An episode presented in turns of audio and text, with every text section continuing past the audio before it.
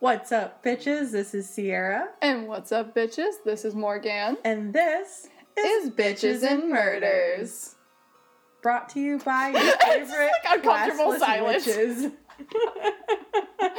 I like where we both just paused uncomfortably for like five seconds and said nothing at all. We were both just like, mm-hmm.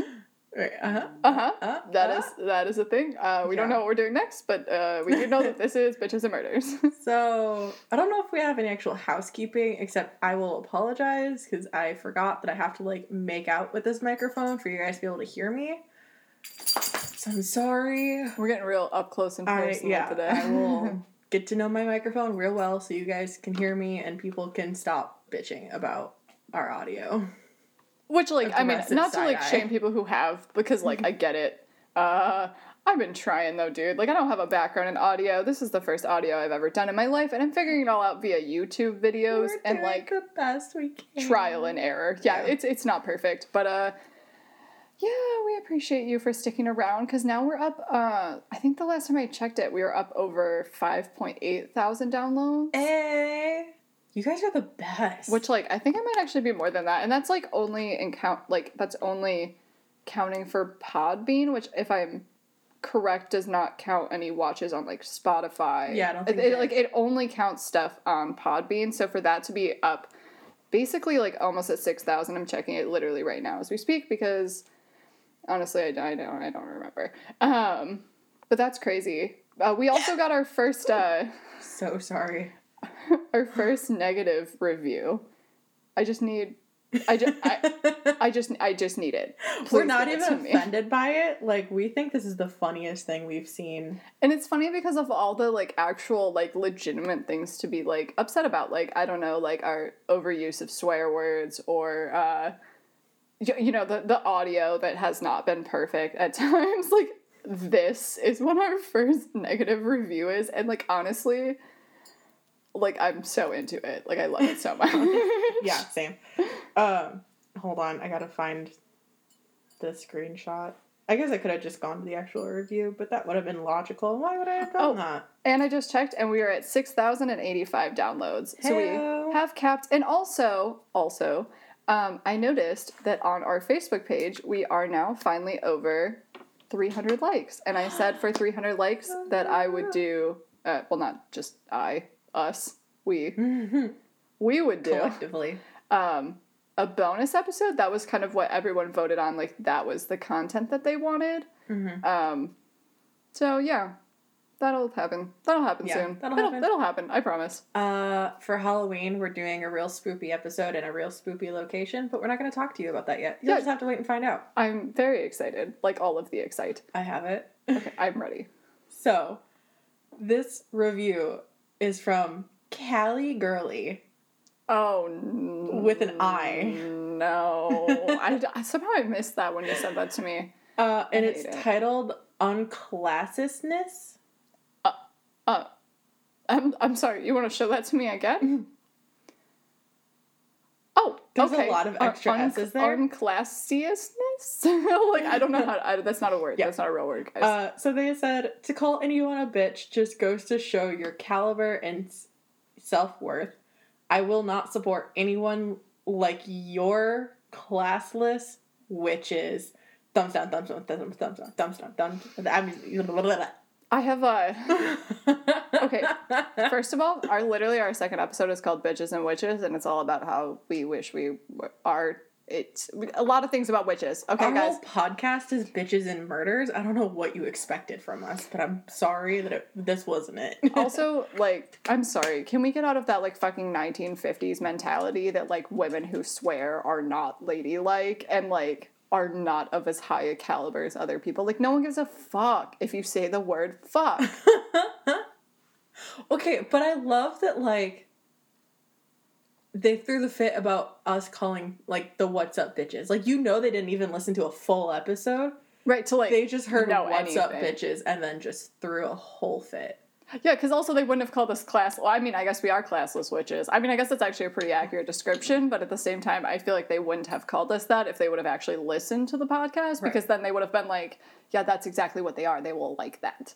Yes. I think like Morbid's response because I tweeted a picture of it because I just thought it was the funniest shit that I've seen all day. It's so funny. And like Morbid responded and was just like, "That just means you guys are doing something great, and you guys are a bunch of like boss ass bitches." You're like, Thanks, guys. amen to that. Um, amen to them. They're pretty fucking cool. Yeah. Pretty fucking cool. Anyways, I was gonna say, should we do the things before we get like another negative review about how we bullshit too much? uh, here we go. Yeah, let's do things and stuff. do things. So, this is our first. I felt like I also had to put my hands on my hips. I- it felt okay. right. This is our first two-part episode. Two part episode. So, What we're covering is one of my absolute favorite things to ever happen because it was just so gnarly, and that is the Stanford prison experiment. Um, so this episode, I'm gonna walk you through kind of the basics, um, what like why they were doing it, and then the series of events. Um, I'll kind of do like a You mean broad. the series of unfortunate events? I was trying so hard. so hard. Um, but I'll, I'll walk you through kind of like the basics of the day by day stuff. And then once I get through the days, I'll uh, kind of deep dive into some more specific things that happened. So, that's this episode. The next episode will be Morgan and I kind of deep diving into the psychology of this experiment, of you know what they were hoping to gain for it, what started it in the first place, um, and why it ended up being such a colossal fucking mess. Yeah, and I'll I'll do actual research and be prepared and have all of the things. This week has been a hot mess. Also, I, this is a ever so slight bit of. I almost said homecoming, and I don't know where the word Housekeeping? Where did homecoming come I from? don't know. Um, I'm still sick. Um, you can hear it. Um, and I'm probably gonna keep clearing my throat. And uh, yeah, She's not that Just- sorry about it. I'm not. I'm not. I'm not gonna apologize for it. I can't help it. My immune system is trash. Um, but uh, yeah. Sorry. All right, so let's do this. So, the Stanford prison experiment was set up by Dr. Zimbardo. I thought you were gonna say Stanford, and I was like, yeah. Was it? uh, Dr. Zimbardo and his colleagues, uh, in an effort to understand whether the brutality reported amongst guards in American prisons was due to sadistic personalities of the guards. So this would be like dispositional, and I'll get into that more in the next episode. Or if it had more to do with the prison environment, which would be situational. Again, next episode. Um, the experiment was comprised of 24 college students. They all had extensive background checks to make sure there was no history of violent crimes, drug abuse, mental issues, or any other sort of medical issues. Um, they wanted them to kind of have a, a clean slate. They didn't want any sort of, you know, variables here. So, you know, nobody with bipolar disorder, rage issues, anything like that. They wanted, you know, your run of the mill 1970s white guys in Stanford. Give me all those boring ass white guys. Give me Um, ten sli- slices of white bread.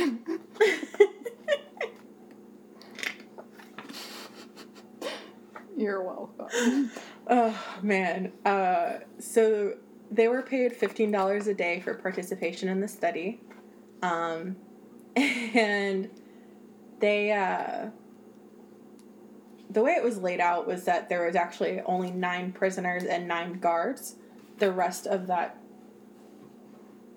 twenty four minus eighteen, whatever. Uh, the rest of Six. the yeah, the others were um, just kind of stand by in case any of the guards needed to drop out or if any of the prisoners needed to drop out or if the guards needed backup then they had it Right. Like they had alternates. yeah um, so your role was determined by a flip of a coin about whether you're going to be a prisoner or a guard which uh, I definitely would have got prisoner. I have like the worst fucking luck in the world. yeah. they also like took a poll of all 24 participants. I almost said recipients, and I was gonna hate myself. One of those days. Yeah. Uh, they pulled all of them about whether they wanted to be a guard or a prisoner, and all 24 said they wanted to be prisoners. You know, honestly, being a guard sounds kind of boring. Like in this, obviously, like they didn't know what was gonna happen, but like in this context, I mean, like you're just sitting. Like these aren't real prisoners. Like you're just Well- gonna be fucking sitting there and supervising them. Like that doesn't sound that fun. Also, are we going to expect anything less from, you know, 70, 70s 24 era, chads. like hippies in college? Of course, they're all going to be like, "Oh, I want to be a prisoner because fuck the man. Anyway, that got, that got derailed. Okay, so the, the prison, all of the air quotes.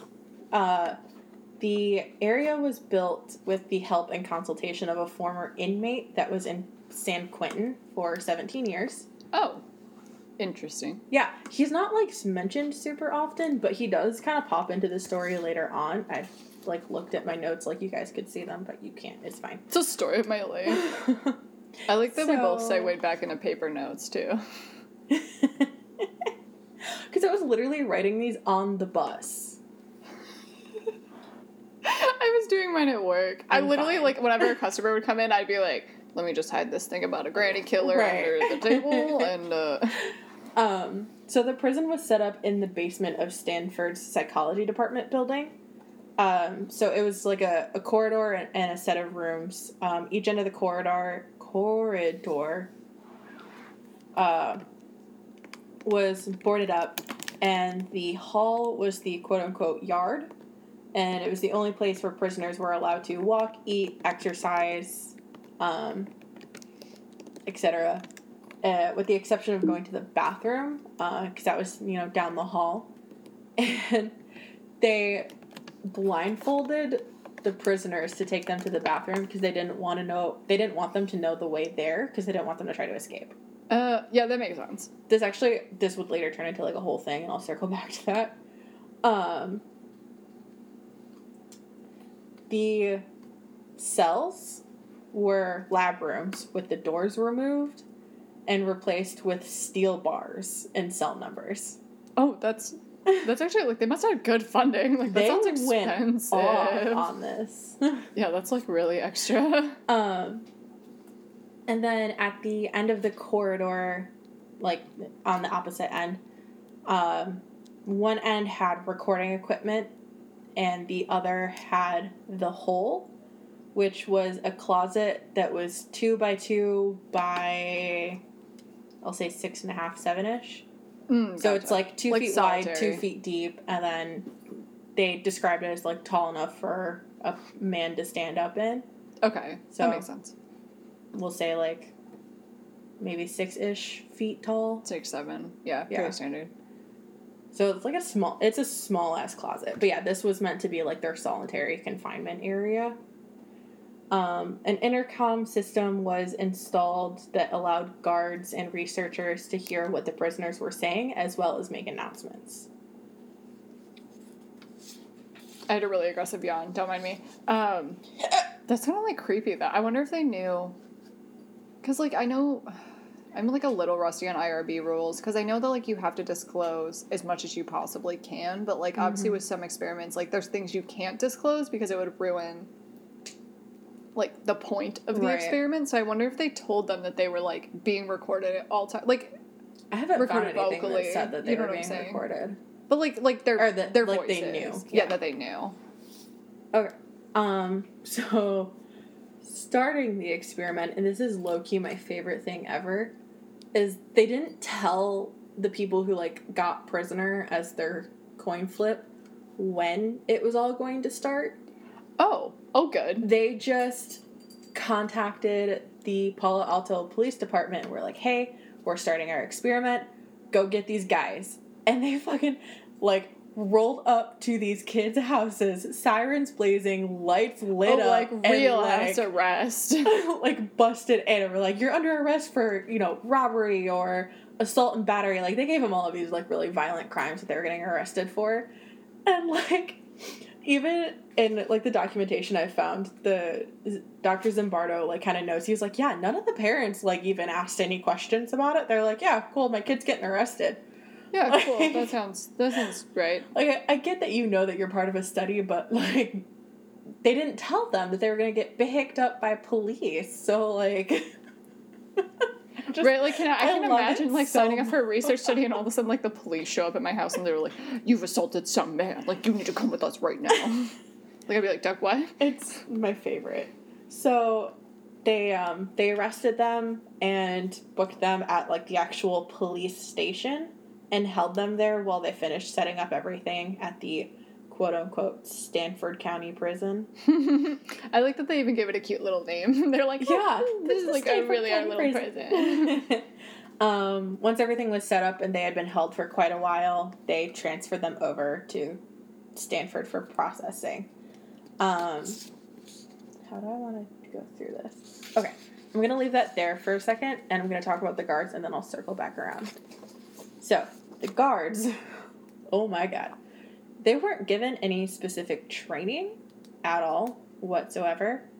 Their orientation was the day before they had the kids arrested. I don't know why I keep calling them kids. They're in college. Um, but they weren't giving any like specific training. Their orientation was literally no one's allowed to escape and do whatever you have to do to keep law and order. Well, um, I think that's our first problem. But Yeah. uh, Our first problem is that you use the phrase law and order. well, also like I feel like if you're gonna do that, then like if you're gonna do that and like have them be like essentially like living like prisoners, Mhm. shouldn't you give the guards? Parameters. Well, and obviously like I get you can't be like, all right, let's do three weeks of like intensive boot camp or something, but like, like. Th- those guards get training. mm-hmm. Like you could have at least given them like a one day, couple hour, like brief training period to kind of give it more like accuracy. Because then they would also kind of know like this is what I would be taught. You know what I mean? Like Right. they, they, with real prison guards, they aren't just like, okay guys, um, I know you were on the street twenty minutes ago. Go police some prisoners. Just do whatever you got to do. Yeah, Just, do the you know, thing. Make sure they don't escape. Best of luck. Like they're not gonna do. Like that's not realistic. They so they gave them that, and then they also gave them the debrief that prison guards usually get about how like you're you know you're guarding dangerous inmates, and you know this is inherently dangerous, and Right, like, you've gotta be prepared for everything, and yeah. blah blah. blah. I really wish they hadn't have done that because I feel like that might be one of the points where they went wrong. But I will circle back around to that in the next episode. Ugh, Yeah. okay. Holy shit balls. Are we gonna get into that? Yeah. Uh, so all the guards were dressed in khaki uniforms and they had whistles, a billy club, and my favorite, mirrored sunglasses like that, like the warden in Cool Hand Luke. Yes, I love that. I'm all for that. well, Absolutely. and, and Dr. Zimbardo says that he like literally drew um, inspiration from that outfit. Like he he got the mirrored sunglasses specifically for the Cool Hand Luke reference. I love it. Um, I mean, he also says that like the point of the mirrored sunglasses was to prevent their eyes from being seen to help kind of keep some um, anonymity, Anonymity. Anonymity. animosity. I feel like there's supposed to be an S in there. Animosity is when you're like meh towards a person, like you don't feel good about them. Anonymity is like when you're anonymous. No, you're right.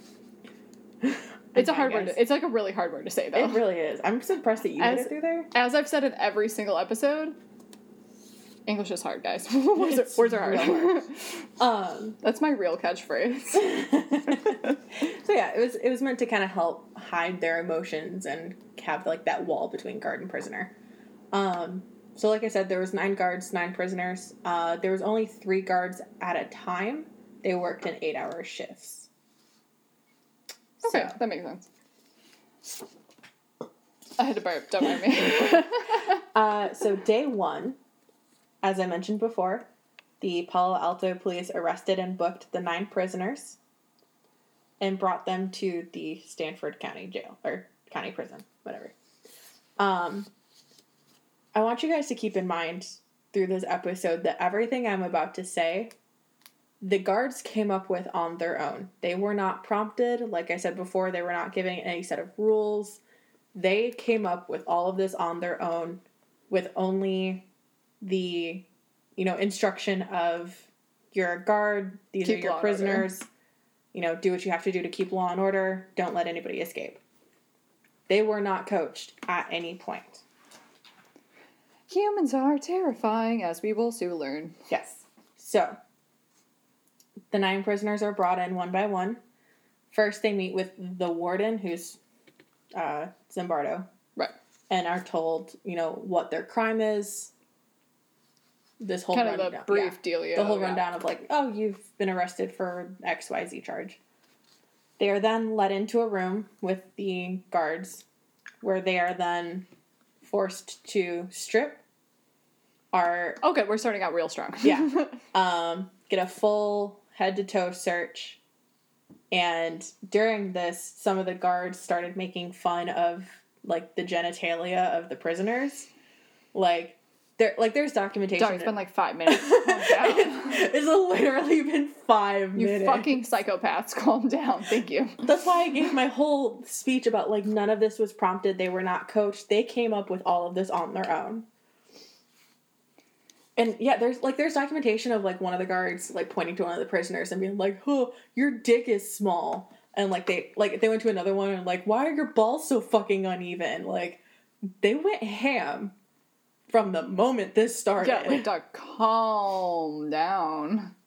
Yeah. Um. So yeah, they they got strip searched. You know, got degraded for their genitalia, and then they were read the prison rules, which as soon as my phone stops being stupid, I will read to you. So the prison rules.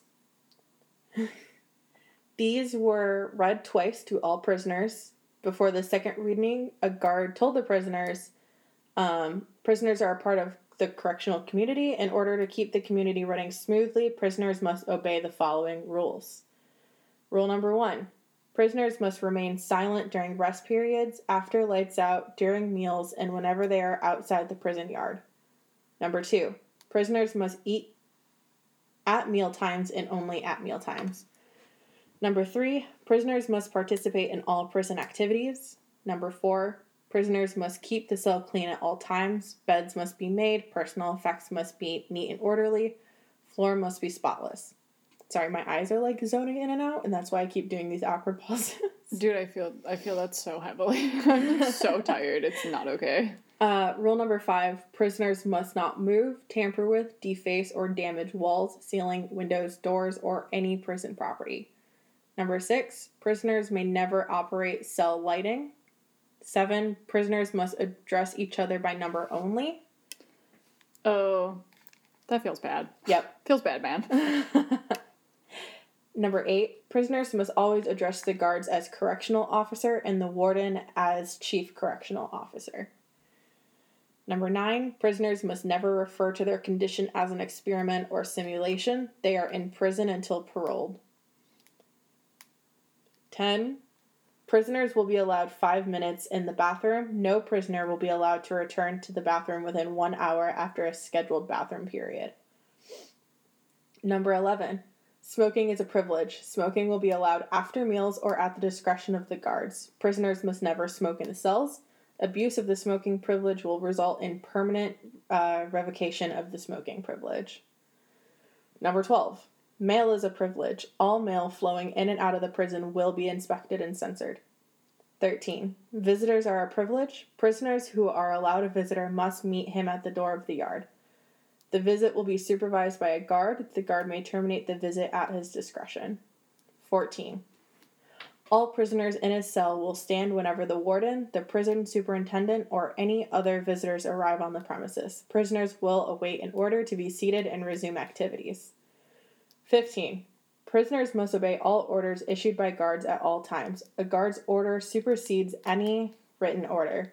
The warden's order supersedes both the guard's order and the written rules. Orders of the superintendent of the prisoners are supreme. 16. Prisoners must report all rule violations to the guards. 17. Failure to obey any of the above rules may result in punishment. Go off. That was a lot of rules. Yikes on all of the bikes. it's gonna get so much worse. Honestly. Uh, so after the rules were read, they were forced to do a count, and the count is where they line up all of the prisoners um, and kind of do like a roll call. But again, they only refer to themselves based on their number. They weren't allowed to use their names. Um, and every time they fucked this up, they would make them do push ups or jumping jacks for it. So uh, the first time they did the count, it took them about an hour. After that, the prisoners were sent to their cells for the night. We're fine, you know. We're- day one, You know, super chill. Day one, super chill. Got to meet some numbers and uh, count them. Got to meet some numbers. Go it's funny because like in a real prison like i get that they're trying to like mimic like the yeah like the anonymity of the Mhm. prisoners but at the same time it's like in a prison like they they like refer to you by your number in some contexts but like a lot of times like It's usually so just your last name. last name Yeah. yeah, like their, their context like i think when they're doing their like i'm sure like when they do their documentation it's all Mhm. by like number but like you know even when they're doing counts i mean every prison does it differently but like the ones that i have witnessed have all just been like okay like It was part of her PhD. She hasn't been to prison, guys. yeah like I just thought I'd throw that in there. yeah because they'll go down and be like because they know where everybody stays it's like all right okay chapman you know gonzalez they're in that one like this and that yeah okay cool like move on Somebody watched Orange is I did Black watch recently. it was the first prison names I thought of. Uh, prison names? I don't Prison. know. Dude, I. Go off. Oh, my brain is melting. We're gonna move on to day two. yes, please. So day two starts at two thirty a.m. Ew. Where-. Prisoners were woken up uh, to the sound of whistles blowing to do a count. I can't imagine. If someone woke me. I. If Oh my someone woke me up at two thirty to confirm that I was there. I think I'd swim. like, I, like, like, all right. Uh, good morning. Uh, time to catch these hands. about to catch these hands. like, absolutely. Oh man. So the prisoners didn't really take this seriously because it's 2:30 in the fucking morning. Um and they were ordered to do push-ups as punishment again. Mm. I'd be like, dude, can I do like wall sits? Like, I got all the leg muscle and none of the days. arm, none of the arm muscle. I'll do Well- lunges, suicides. Like, just don't make me fucking lift myself. Thank you. So here's the thing about these push-ups is like I know it doesn't sound like that big of a deal because you're like oh push-ups whatever, but like they have pictures of the guards like putting their feet on the backs of the prisoners while they're doing push-ups or making other prisoners stand on the backs of other prisoners while they're doing push-ups. So like this isn't like cute little army boot camp. It's like scream 20. in your face. Yeah. I'm gonna stand on your back Yeah. while you do this shit. Hard Uh, the paint. So cell one decided to rebel on day I mean, two. I feel that. I am in cell one. Uh, and they rebelled by ripping the numbers off of their uniforms and they barricaded themselves in their cell by like like they they pushed their beds up against the cell door they draped their blankets over the bar so that you couldn't see them they turned the lights off they were like fuck these guys I don't think a quick aside. I don't think we mentioned this yet, but there's a. I think it's on Netflix, but there's a movie about to this. be on netflix i don't know if it is anymore It's like the movie is literally just called the Stanford Prison Experiment, but um, it's actually decently accurate, accurate. Like it's pretty accurate, and they take it like very seriously, and like they portrayed it really well. I actually very much enjoyed it. Um, I didn't really have too many issues with it, uh, which is on top of being a psych nerd, I am an aggressive What? movie critic. so if I enjoyed it, um, you know that it's it's probably good. Don't even talk to me about the new Joker movie. oh no do And- not get her st- she came into my apartment today and just immediately started raging about the I'm like. I, I think I might actually make like a mini episode for the Patreon that's just a Joker review because I saw there's a couple of podcasts that do like big movie reviews. Like I know, I think it might have been Morbid, but it might have been someone else who did like the Extremely Wicked. By, that was morbid that did yeah, Wicked, one of Wicked, whatever the word. nasty gross ew Yeah, the Ted Uh, Bundy movie on Netflix. yeah. So because I have, I have so many emotions. Okay, Do you think you could sit through it again? Like, can you and I go see it and we'll bring our notebooks and we'll take notes and then I'll we'll cry. immediately I'll cry. record? Literally, okay. We got like three seconds into the movie, and my friend turned around and they were like, So this is fucking terrible, right? Like, we literally got like 30 minutes of the movie, and I leaned over and I was like, So this is really boring. And, you, and they leaned over and they're like, This is fucking. and I was like, Thank you. so what I'm hearing is that you can't sit through it again. God, I like, I can, but I can't. It's also like fucking like three hours long. Oh god. Okay. It's bad. Anyways. We'll circle back around to this. Anyways, that got really derailed. But watch the movie about this that has nothing to do with what I'm talking about. Yeah, Anyways, that- continue. So, uh, the guards got pissed and they went to Zimbardo, who is like the warden, and he was like, fucking figure it out. Your job is to keep law and order. So, their response was to grab the fire extinguishers. Which, for those of you who don't know, a fire extinguisher is pressurized, focused carbon dioxide. I thought you were like, I mean, you Mm-hmm. are technically like describing what a fire extinguisher was, but I thought you were like literally going to like it's that little describe like to me like. thing. That, Um, no. you use it at, to extinguish fire. Like I thought you were like not literally going to knows describe that like it it's carbon dioxide. No, that's valid. That, but I. And if you don't know, carbon dioxide when it is pressurized is so fucking cold. Yeah, so it's like cold. it's similar to like liquid nitrogen, like something like free. yeah, it's not quite that extreme, but it's it's far below freezing. It's freezing. aggressive. Would you call it aggressively subpar? I would call it aggressively subpar, like uh, like the Joker movie. I'm never gonna let this go. I'm like so fucking stuck on this movie. I'm so Uh, mad.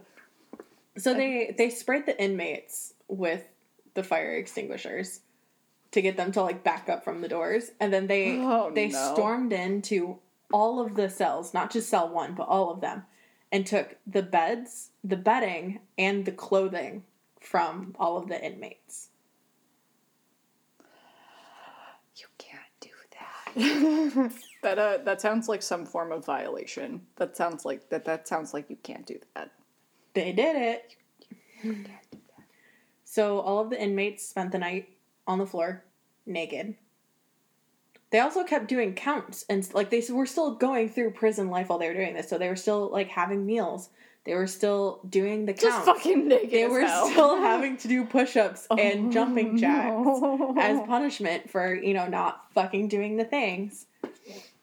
Can you imagine you sign up for just a harmless fucking research study and this is immediately they're like, uh, yeah, get fucking naked and stay fucking naked. I mean, they like had them sign waivers and stuff like that. So, Okay, but they like your waiver was probably not like you're gonna be stripped naked and also stay naked. Yeah, they've been naked multiple times. yeah, they've been like real naked. Not fake naked. real naked. So that's day two. Doing real great. Day three. The guards decide that physical intimidation is not the way to go, and they decide to go for psychological intimidation. So the guards come up with this great idea to house the prisoners. I, okay, so I got lazy when I was writing my notes, and it says house peas How because I didn't want to write out prisoners, so I just wrote. Yeah, I mean I wouldn't either, but we put all the peas into a room. So they housed the prisoners by behavior during the quote unquote riot. Right. So there was three that were deemed good prisoners, and they were put in cell three with bedding, clothes, and food. Okay. Cells one and two were still butt ass naked with no clothing, or no mm. clothing, no bedding, no beds, and they were denying them meals as well. Doug, you can't do that. So you have cells one and two, which remember these are three prisoners each. okay. So you have six who are butt ass naked, not getting like their And you meals have and all that jazz. three that are quote unquote living in luxury. Okay. Makes sense. They kept them like this for 12 hours.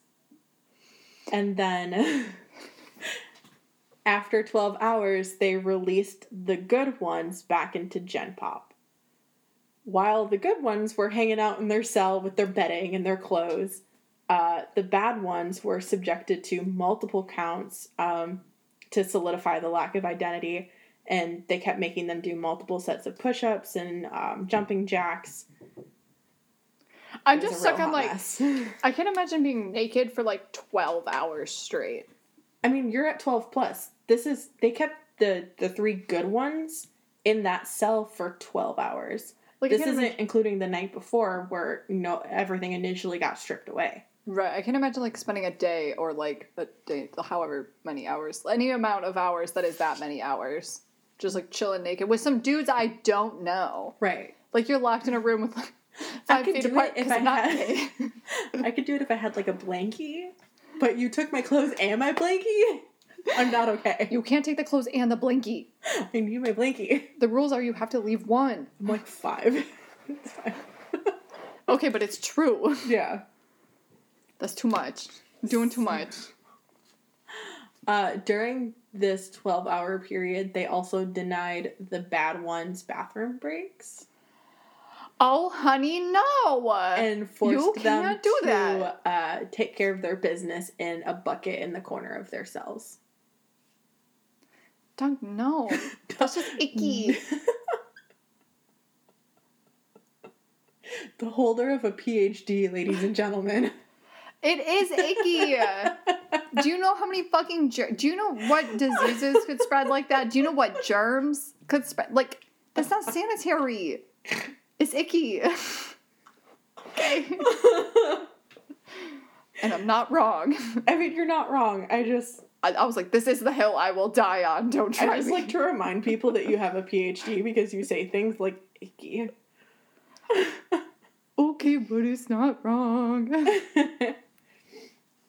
so at the end of day three, everybody was given their clothes back um, and their cots. so now we're on day four. Day four.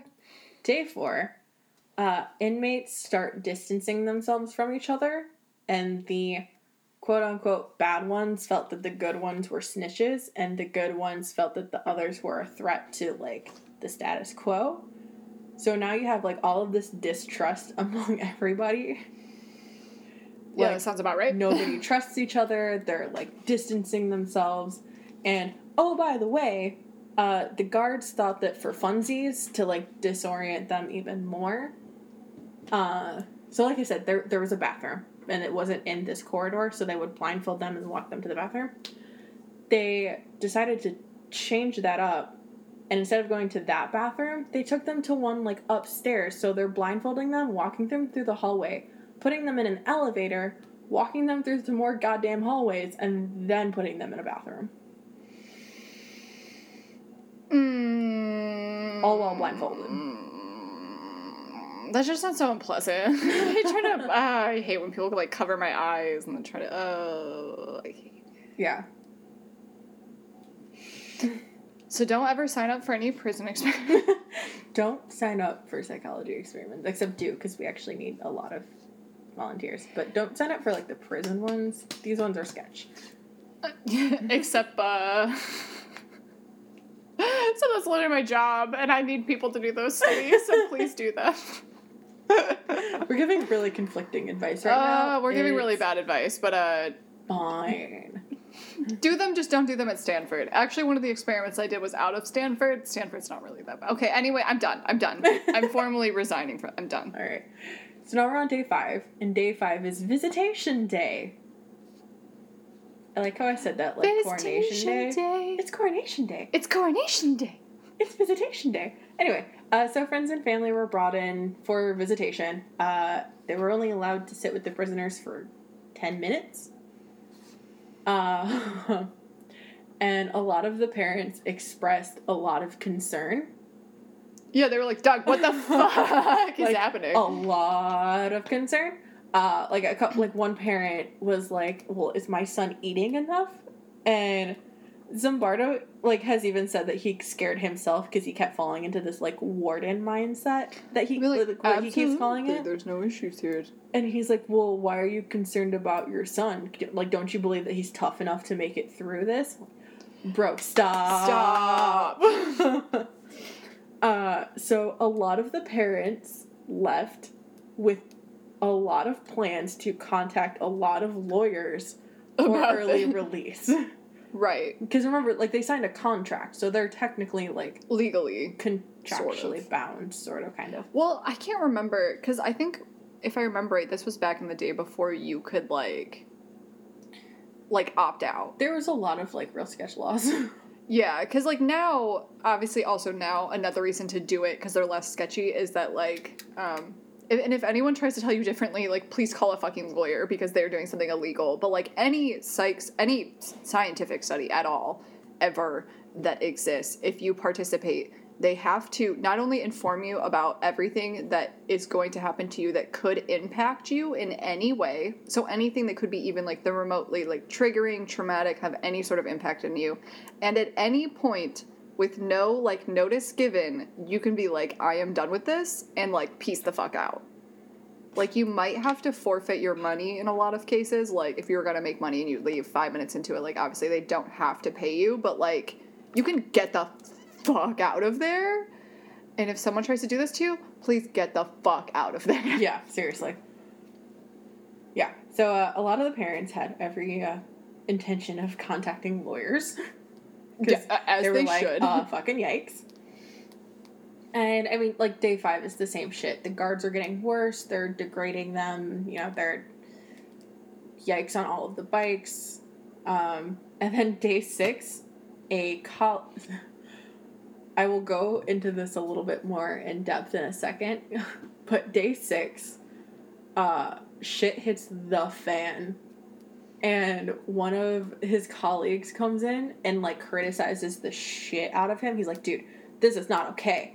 Like, none of this is okay. So, this experiment was supposed to last two weeks. It lasted six days. After six, they're like, uh, yeah, we literally cannot do this. Like, Like- like this is not okay anymore. On day six, after a colleague A like criticized the shit out of Zimbardo for this, but B there was another colleague that asked a question and Zimbardo like snapped at him, and he keeps calling it this like the warden mindset, and he like felt like kept falling himself drop into that, and he was like I was scared of myself and like it needed to stop. See, that's why, I like, too, like, in the movie, not to, like, plug the movie again, but, like, I'm plugging the movie again. No, the movie was Um, really good. Yeah, it's so fucking good. But like I like that they really got into not just how it affected like the prisoners and the, the guards, like the people participating in the study, but they also went really in depth on like how it affected the people running the study Yeah, as well. like Zimbardo and his assistants had some like psychological issues after this too. Because like stuff with like like say like the Milgram study and stuff Mm-hmm. like they don't ever really like like to this day like I've learned about that study in so many classes and like we've never Yeah. been taught about like how did the researchers feel about it what were their attitudes toward it how did their behaviors change Mm-hmm. like that type of stuff like so I really liked the movie for that Yeah. so now there's a, a few specific things that I want to talk about. And one of them is prisoner number 8612. Uh, this poor, poor child. oh my god. So, prisoner 8612, um, after 36 hours, began suffering from acute emotional disturbance, dissociative thinking, and rage. And uh, he was one of the ones that kind of incited the quote unquote riot that happened. And um, there, there was points where he would just break down and uncontrollably sob in the corner of his cell. And they didn't do anything about it because originally they thought that like he was just trying to calm them to like be like oh look i'm so emotionally distressed and like like they thought that he was faking it. And then after like a couple more hours zimbardo was like uh i don't think he's faking it guys. Like I think he's actually meant to having a breakdown. So he gets pulled aside um, and has a meeting with the warden, Zimbardo, and the prison consultant, the one who was in San Quentin for 17 years. These are the people that he meets with. Is this dude and Zimbardo. Um, I don't know what Zimbardo's original plan was, but the prison consultant decided to take a very bad cop angle for it Oh no. and gave him this whole speech about how he was like a weak motherfucker and Oh no. yeah, if if you look at the transcript of this, the word fuck is used so many times. Hmm, But he gives him this whole speech about how like he like calls him a weak motherfucker and I dare you to go to San Quentin. You wouldn't survive a day there. The guards would have beat your asses already. Somebody would have bought you for two, maybe three packs of cigarettes, and your ass would be bloody by now. And, Yeah, be like, yeah, that's why I'm crying. gave him Because I wouldn't have made it. whole ass rundown about how like he was gonna be somebody's prison bitch. He would have had his ass kicked by now. You're like, yeah, probably. That's why I'm having a breakdown. I like just kept calling him weak and like just completely degraded this dude and i'm like i feel for him so, like this poor kid that poor little boy. and then at the end of the speech he just goes well you can be an informant and we'll tell the guards to stop harassing you Yep, that sounds about right. that sounds, yeah, sounds about right. so they give him this ultimatum and you know prisoner 8612 is like i'll think about it so then they release him back into gen pop and at the next count he just like the way that this is described is that he was just like dead eyes like no emotion like just you know, like you know when you've been through so much you just break and then you're just not like you don't feel anything anymore and you're just kind of dead to yeah you we both know we've both Look at my eyes real right now. recently. that's the way that this is described and they, like they describe him as like looking like that and just looking at all of the other inmates and just being like they're not gonna let us go. This doesn't end. And like there like there's quotes from the other inmates that were like yeah we were fucking terrified because he just Yo, we're like, oh, what the fuck is wrong with this dude? defeated. Oh i have the exact quote written down here. So the exact quote is you can't leave. You can't quit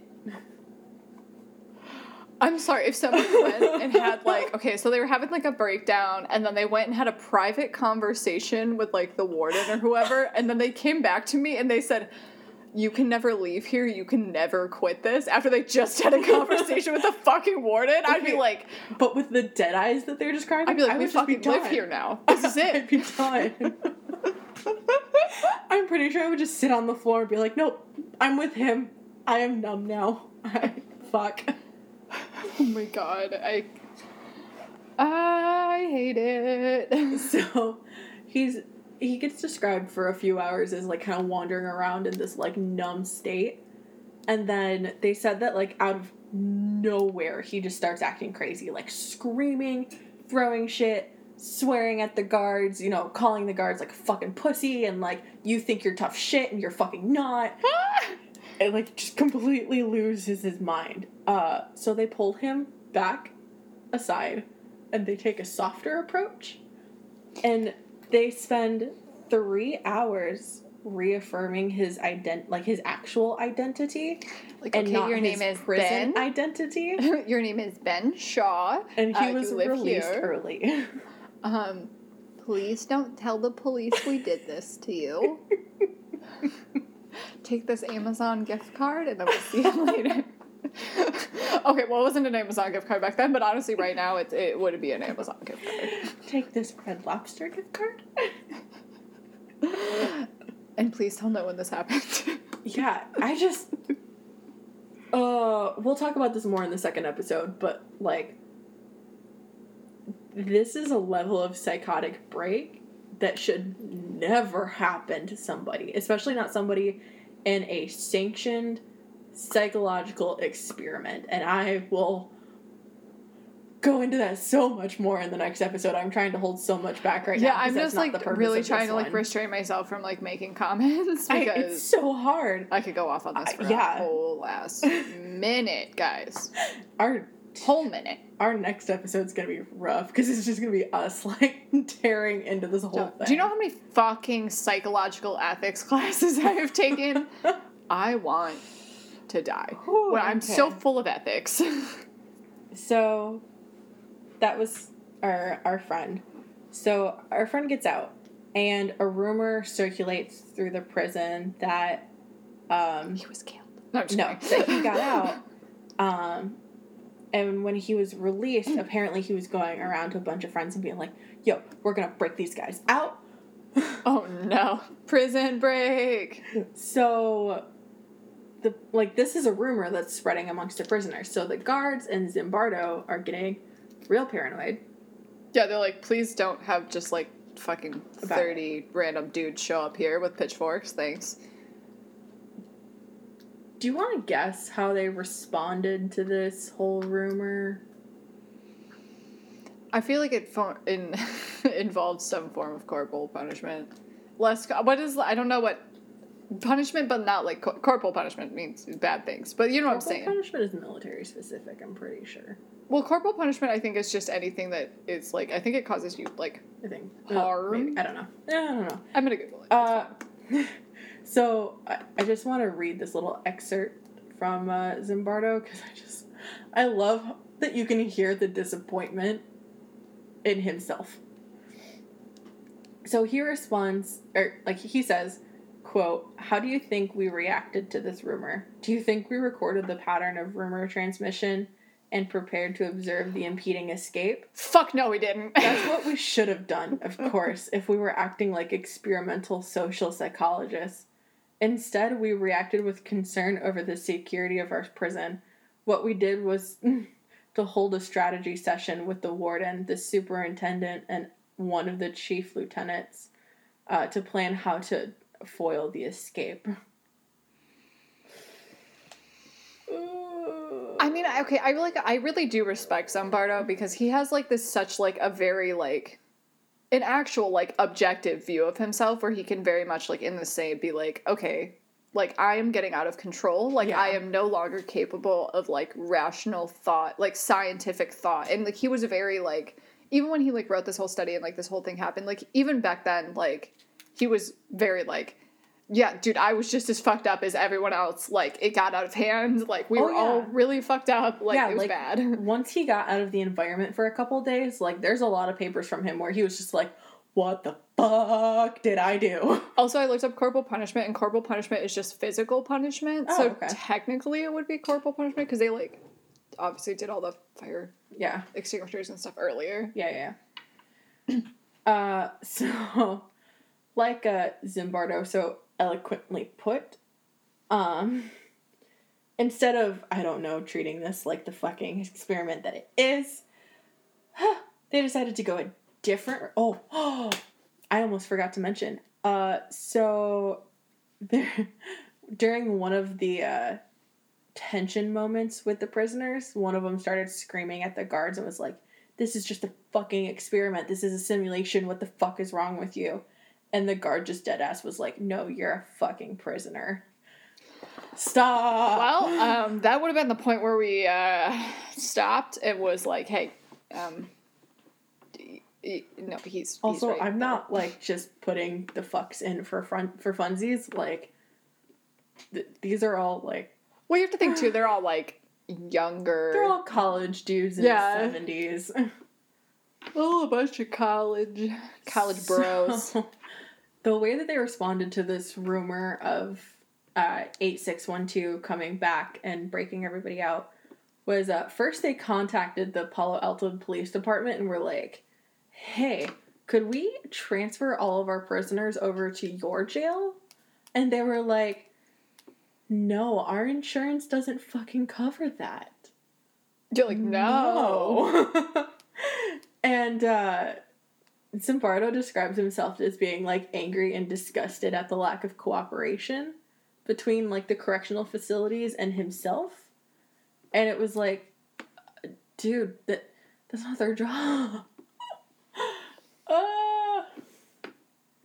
it just drives me insane. Yeah, I It- this whole thing is just insane. Uh, so when when uh, local authorities were like, "No, you can't use our prison. Our insurance doesn't cover your little science experiment," they were like, "New plan."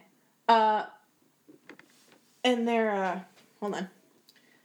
Their new plan was to call in all of the guards that were on standby, chain all of the prisoners together, put bags over their heads, and move them to the fifth floor storage room, until the anticipated break in where Zimbardo was going to be sitting there all alone by himself and just be like, you know, King Richard from like Galavant, where he's like, well, well, well. Well, well, well. Like that was Zimbardo's whole plan.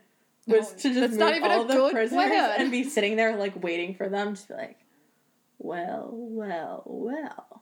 I mean, I, I mean, I can't, I can't argue with the level of satisfaction I would get from that. Uh, but that's not, that's not, that's not it, fam. That's not it. Yeah. Uh, he also is, like makes a note at one point that they briefly considered like luring 8612 back on like some random pretext and then just being like, psych, you're imprisoned again. Sir, that's No. not how this Sir, no. works.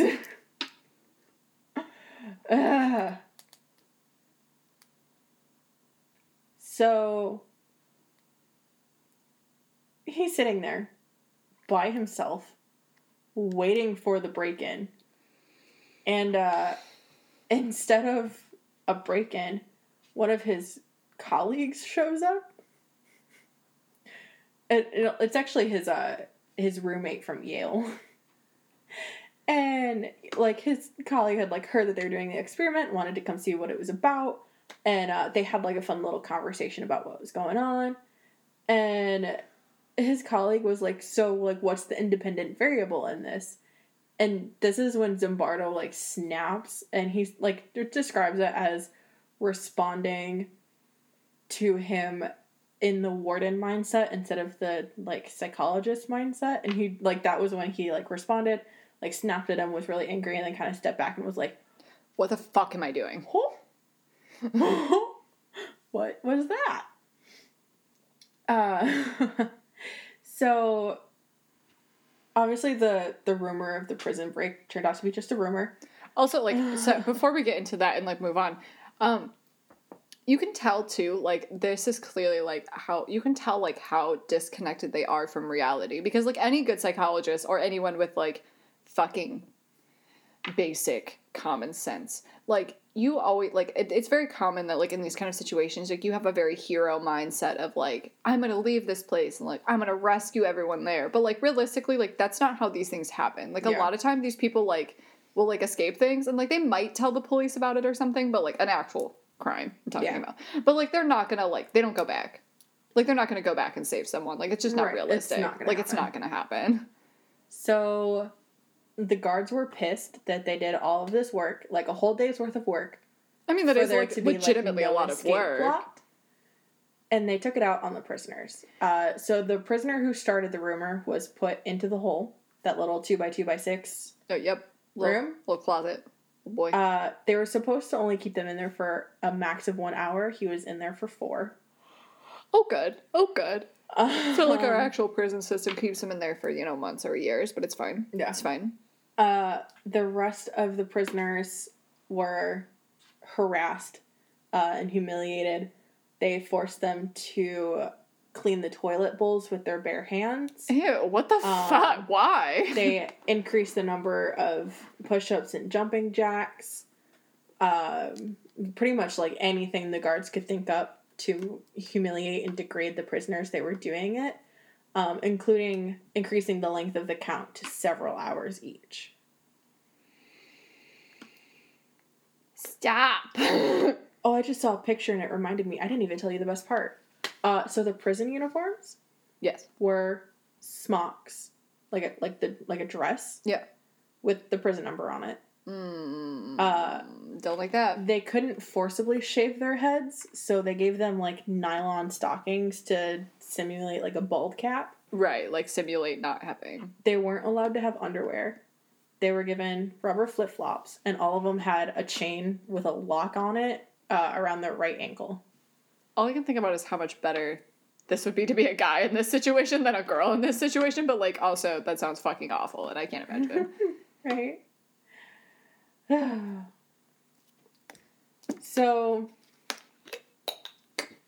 at at some point to appease the prisoners and to try to keep his study going because remember at this point he hasn't admitted defeat the second colleague hasn't showed up yet so he's like okay we can salvage this So no, honey, you can't. he picked three prisoners to be part of like the prisoners complaint committee and they go and they're like okay so here's all of the things we're unhappy about our housing situation the harassment of the guards Um, everything. um everything uh one of them was like okay well we want like religious uh, something or others like they wanted to be able to practice their religion like religious freedom. and all of this stuff. Uh, and um, sorry, I have to hiccup, so I'm gonna back up from the mic I know. I, I literally just did that to like, I like hiccuped and then I went to the other side and hiccuped again. She's just like sitting in my chest. Okay, I'm back. Okay, uh, so he Zimbardo invites a Catholic priest who was a prison chaplain to evaluate the uh, situation. right. And uh, the chaplain interviewed each prisoner individually and was kind of like amazed as um, half the prisoners introduced themselves by number rather than by name. And he said that he asked each of them, What are you going to do when you get out of here? And each of them responded with like puzzlement and like they weren't really sure. Yeah, like what do you mean get out of here? Like they were just like, so focused in the present that they couldn't even remember that they are have free will. like they're not Yeah. actually in prison. Um, the and like Zimbardo kind of points out too that the visit from the priest actually helped solidify this blurred line between the role playing and the reality because like he is a real priest, he is a prison chaplain. Right. Like this is actually what he does. Yeah, and so like for him to come in like really blurred that line even more between the role playing and the and the Right, he's bringing another like yeah, another like token of reality into Mhm. it. Uh, so I love this guy. This is another one I feel so bad for him. Uh, so we're gonna talk about another specific prisoner, and this is prisoner number eight one nine. Uh, he was the only one who did not want to speak to the priest.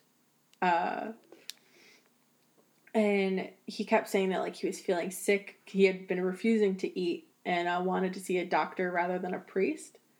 Um, as is fucking normal. Uh, eventually, he was persuaded to come out of his cell and talk to the priest, uh, so we they could see like what kind of doctor he needed. And while talking to them, he just broke down and began to cry hysterically, and uh, he uh, he was another one where like he like he broke down like he broke and was just crying hysterically in front of the priest and um the warden and the superintendent. I don't. The superintendent is just one of the like research, Right, like just another assistant. and uh, they said that they kind of just like it brought back the humanity in them, and like Zimbardo kind of speculates that maybe it was because the priest was there and he was like the outside element. So they kind of like just real slowly approach him and like took the chain off of his ankle and like took the cap off of his head. And they told him to like go take a nap in a different room and uh they're gonna get him some food and a doctor. And uh they he was another one where it took them hours to get him to be okay. Like they had to reassure him that he was okay like they had to reassure him that he was actually gonna you know go out be free they had to remind him of his identity because he was one of the ones that introduced himself by his prison number right. here's the shitty thing. um the one of the guards got all of I have to find the specific chant. Hold on. Er, Where is it? Mm. Damn it. I literally just had it pulled up and now I can't find it again. Uh oh, okay. there it is. Uh, so one of the guards got all of the prisoners to chant while he was leaving.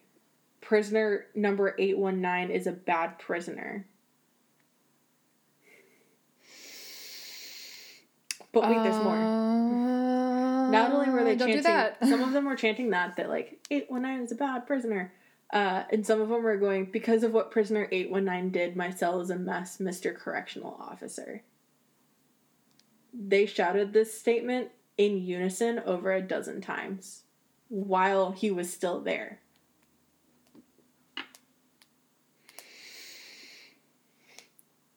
Uh, I just like. I'm having a hard time making like comments that aren't like going to like just ruin everything for later. But also, it's just like, Yeah. wow, holy fuck, why are humans so bad? Like, there's such a, like such a high percentage of people where you put them in a situation and you're like, hey, um, do whatever you want, or you're like, hey, do this bad thing, and everyone's like, yeah, I'm gonna do the bad things. That's the right choice. Yeah. Um. So, Zimbardo's like watching this happening, and it clicks in his head that this kid might actually be able to hear them chanting. So he runs into the room where he is, and sure enough, he can hear it from inside of that room. And he finds this kid like curled up in the fetal position, rocking back and forth, just like sobbing. Like full mental breakdown. We Yeah. have past nervous breakdown. Like we are not okay. Yeah. Uh so he like Zimbardo's like, "Hey, come on, like we can let's get you out of here. We can go." And this kid like Zimbardo describes it as like a complete shift. Like he just stopped crying and looked up and he goes, "I can't leave because the others have labeled me as a bad prisoner." And like he he said he wanted to go back in and prove that he wasn't a bad prisoner despite the fact that he was feeling sick. Ah, I'm like having a hard I don't want to ruin anything, but it's just like Yeah. It's just like it hurts my heart. Mhm. Like it hurts my heart so much. Like I can't. And it sucks because it's like it's like we've all been there.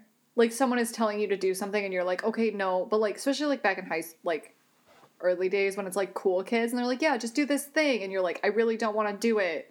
And they're like, no, do this thing that's very bad because they just want to see you do it. And then it's like, but you have that thing where you're like, you know it's wrong, but like you want to still prove yourself to these people who are so shitty to you. Ah, it hurts. So he says that like after he said this, he started crying again. At which point Zimbardo like kind of just like grabbed his shoulders and was like, "Listen, Dude, you're not a fucking prisoner. Yeah, the I have the exact quote here, and he says that he grabbed his shoulders and just like looked him in the eyes and was like, "Listen, you are not number eight one nine. You are." They've left out all of the Yeah. names. Yeah, like you are this person. My name is Doctor Zimbardo. I'm a psychologist. I am not a prison superintendent. This is not a real prison. This is just an experiment. Those are just students, not prisoners. You are not a prisoner. You're just a student. Like, let's go and he describes it again as like this he just this complete calm wa- washes over this kid and he just looks up, up at him and is like okay let's go like i just i hate everything about it I just like I Ah I just like want to scream into the void whenever I think about this study. and it's hard because it's like it's like you can't even hate him because like Zombart like Zombardo like really wanted to like do the right thing and like it was like a valid study in the beginning. It just like obviously got very overwhelmed. Uh ah yeah um so that's yeah uh i like they like after all of this he um gets like a parole board and like offers all of the prisoners the option to like be paroled but they quote unquote forfeit their earnings which they're actually not and they're all of them were like yes parole me the fuck out of here like I'm done. yeah. Um obviously they didn't because this is still day 5. And um they he talks about a lot of like the things that they witnessed during the parole hearings, which I think I'm to save until the next episode because that kind of dives more into the psychology of things. Um yeah, and then another uh, oh yeah, I forgot about the. Eh, hold on, sorry, I'm scrolling through all of my notes. Um. So, when they had prisoners leave early, they would bring new ones in, Right, that's what the alternates were for. Yes. Uh, which brings me to prisoner number 416. he was the replacement for one of the other ones. Okay. Uh, and unlike the other prisoners who had experienced this gradual escalation of harassment, he, you know, got thrown in when things were real, real heated. Um, and like all of the other prisoners, as soon as he came in, were like, dude, you fucked up. You can't quit. Like, Like this was None a bad fucking leaving. idea, dude. like, like you are not ready leaving. for this shit show. And he even says that a lot of them told him that it's a real prison and none of us are getting out. Which I hate. It's just crazy to me, like how quickly it Uh, happens. So, his way of coping was to go on a hunger strike to force his release after not even that long. I think he was only in there for like a day or two. But like I said, he came in after all of the guards had gotten comfortable with being Abusing. assholes. And so he came in at like the heat of all of this and he was like, Nope, nope, nope, hunger strike, get me the fuck out of here. I am not eating until you get me out. I feel that. Uh, the guards tried several attempts to get him to eat, including trying to force him to eat. And when he I'm sure that went well. still, yeah, uh, he still refused. He spit what they put in his mouth, and then he uh, got thrown into solitary for three hours because you know he wouldn't eat. Um, after getting out of solitary, he still refused to eat. Uh, Which, like, honestly, like, respect. Like, that must be so, like, hard. And, like, you know what I mean? Like, you're thrown into, like, literally all of this craziness. Like, you thought it was just a research study. You get there and they're like, this is a prison and we're never getting out. And, like, you're gonna die and all these guards are gonna beat you up. Like, I'd, I'd be like, okay. Like, can you imagine if people you didn't know, like, you just got there and someone's trying to shove food down your throat? Yeah. Like, you're like, bro, I've been here for four hours. Like, Five what do you mean? Yeah. Uh, so the other prisoners, instead of like supporting him, started viewing him as like a troublemaker and a threat to their status quo, and the guards caught onto this and exploited it. And they gave the prisoners a choice. Uh, 416 could come out of solitary if they were all willing to give up their blanket, or they could keep their blankets and leave him in solitary overnight. They all chose to keep their blankets. Okay, but like, yeah, like that's so like like. Like I don't even need to ha- point out how manipulative that is Mhm. because like obviously especially too like if the person is like say he's like already in solitary when they're doing this like the person is not in front of them like they're not seeing that person suffer like they're like yeah it's just a night like what's it gonna hurt Yeah, so the guards did try to leave him in solitary overnight. Eventually, Zimbardo intervened and was like, guys, no, just put him in a cell. like stop Stop that. Uh, so. Uh. I. Oh, yeah, I have a quote from 416 actually. lay it on me So, his quote, uh, he was asked like about like to recall his time spent in the hole, which is that solitary Right. Again, this is a two by two by six ish closet. Uh, and he said, quote, I began to feel that I was losing my identity, that the person that I called Clay was the person who put me in this place, the person who volunteered to go into this prison, because it was a prison to me. It still is a prison to me. I don't regard it as an experiment or a simulation because it was a prison run by psychologists instead of run by the state. I began to feel that identity. The person that I was that had decided to go to prison was distant from me, was remote until finally I wasn't that. I was 416. I was really my number. Okay, I just had this like thought, and like this sounds really mean, but like, and like I get obviously like things they do is more like more extreme than a real prison, but like, really if you think about it, like it's just like a bunch of white dudes complain. Like, can you imagine? like, can you? Like just like but like really like anyone who's actually been to prison would be like Doug, any day.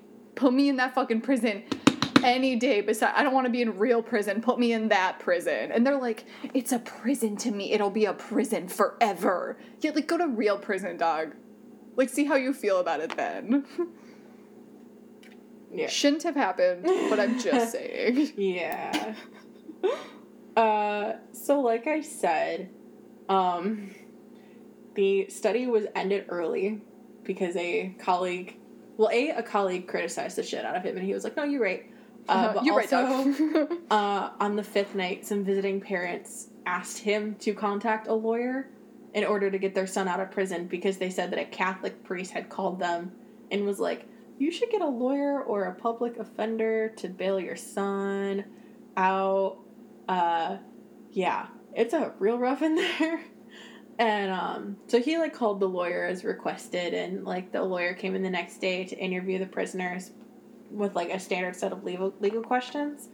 But the lawyer was briefed that this is an experiment, treat them like prisoners, but like they're all fine. gotcha. Uh, it was at this point that Zimbardo realized that he had uh, created an overwhelmingly powerful situation in which, like, the prisoners were withdrawing and behaving in pathological ways that, like, were not healthy. The guards had become sadistic and cruel. Even the quote unquote good guards felt helpless to intervene, and none of them were going to quit while the study was in progress.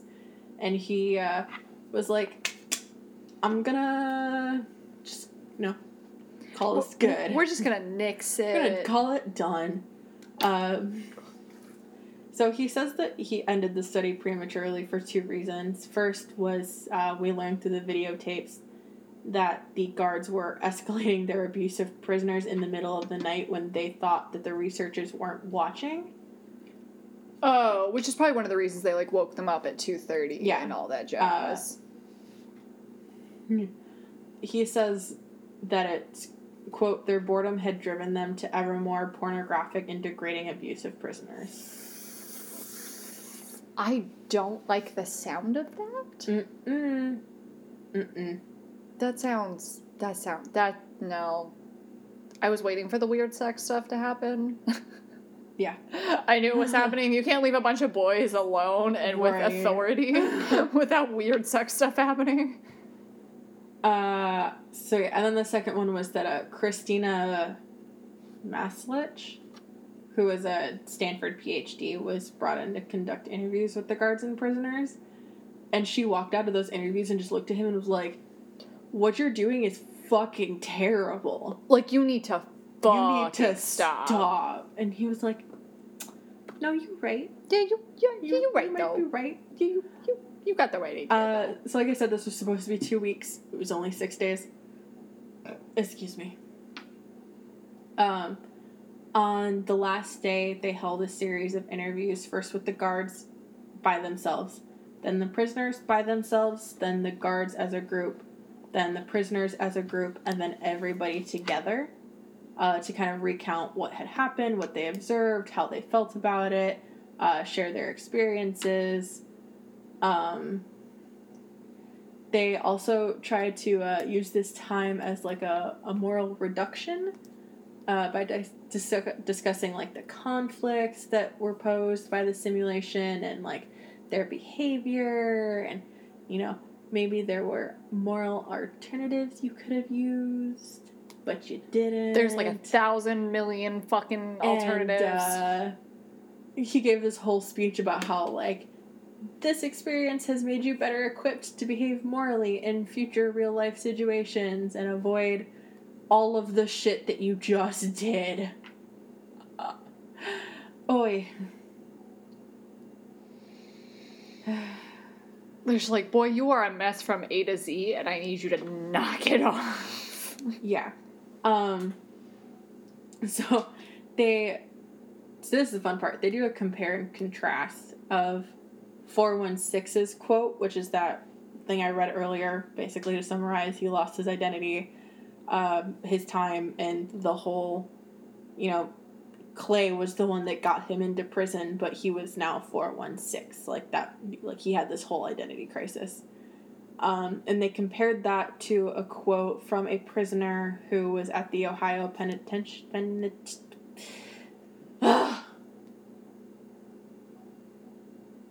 prison. Ohio prison. uh, um, after being in solitary for quote an inhuman inhumane length of time.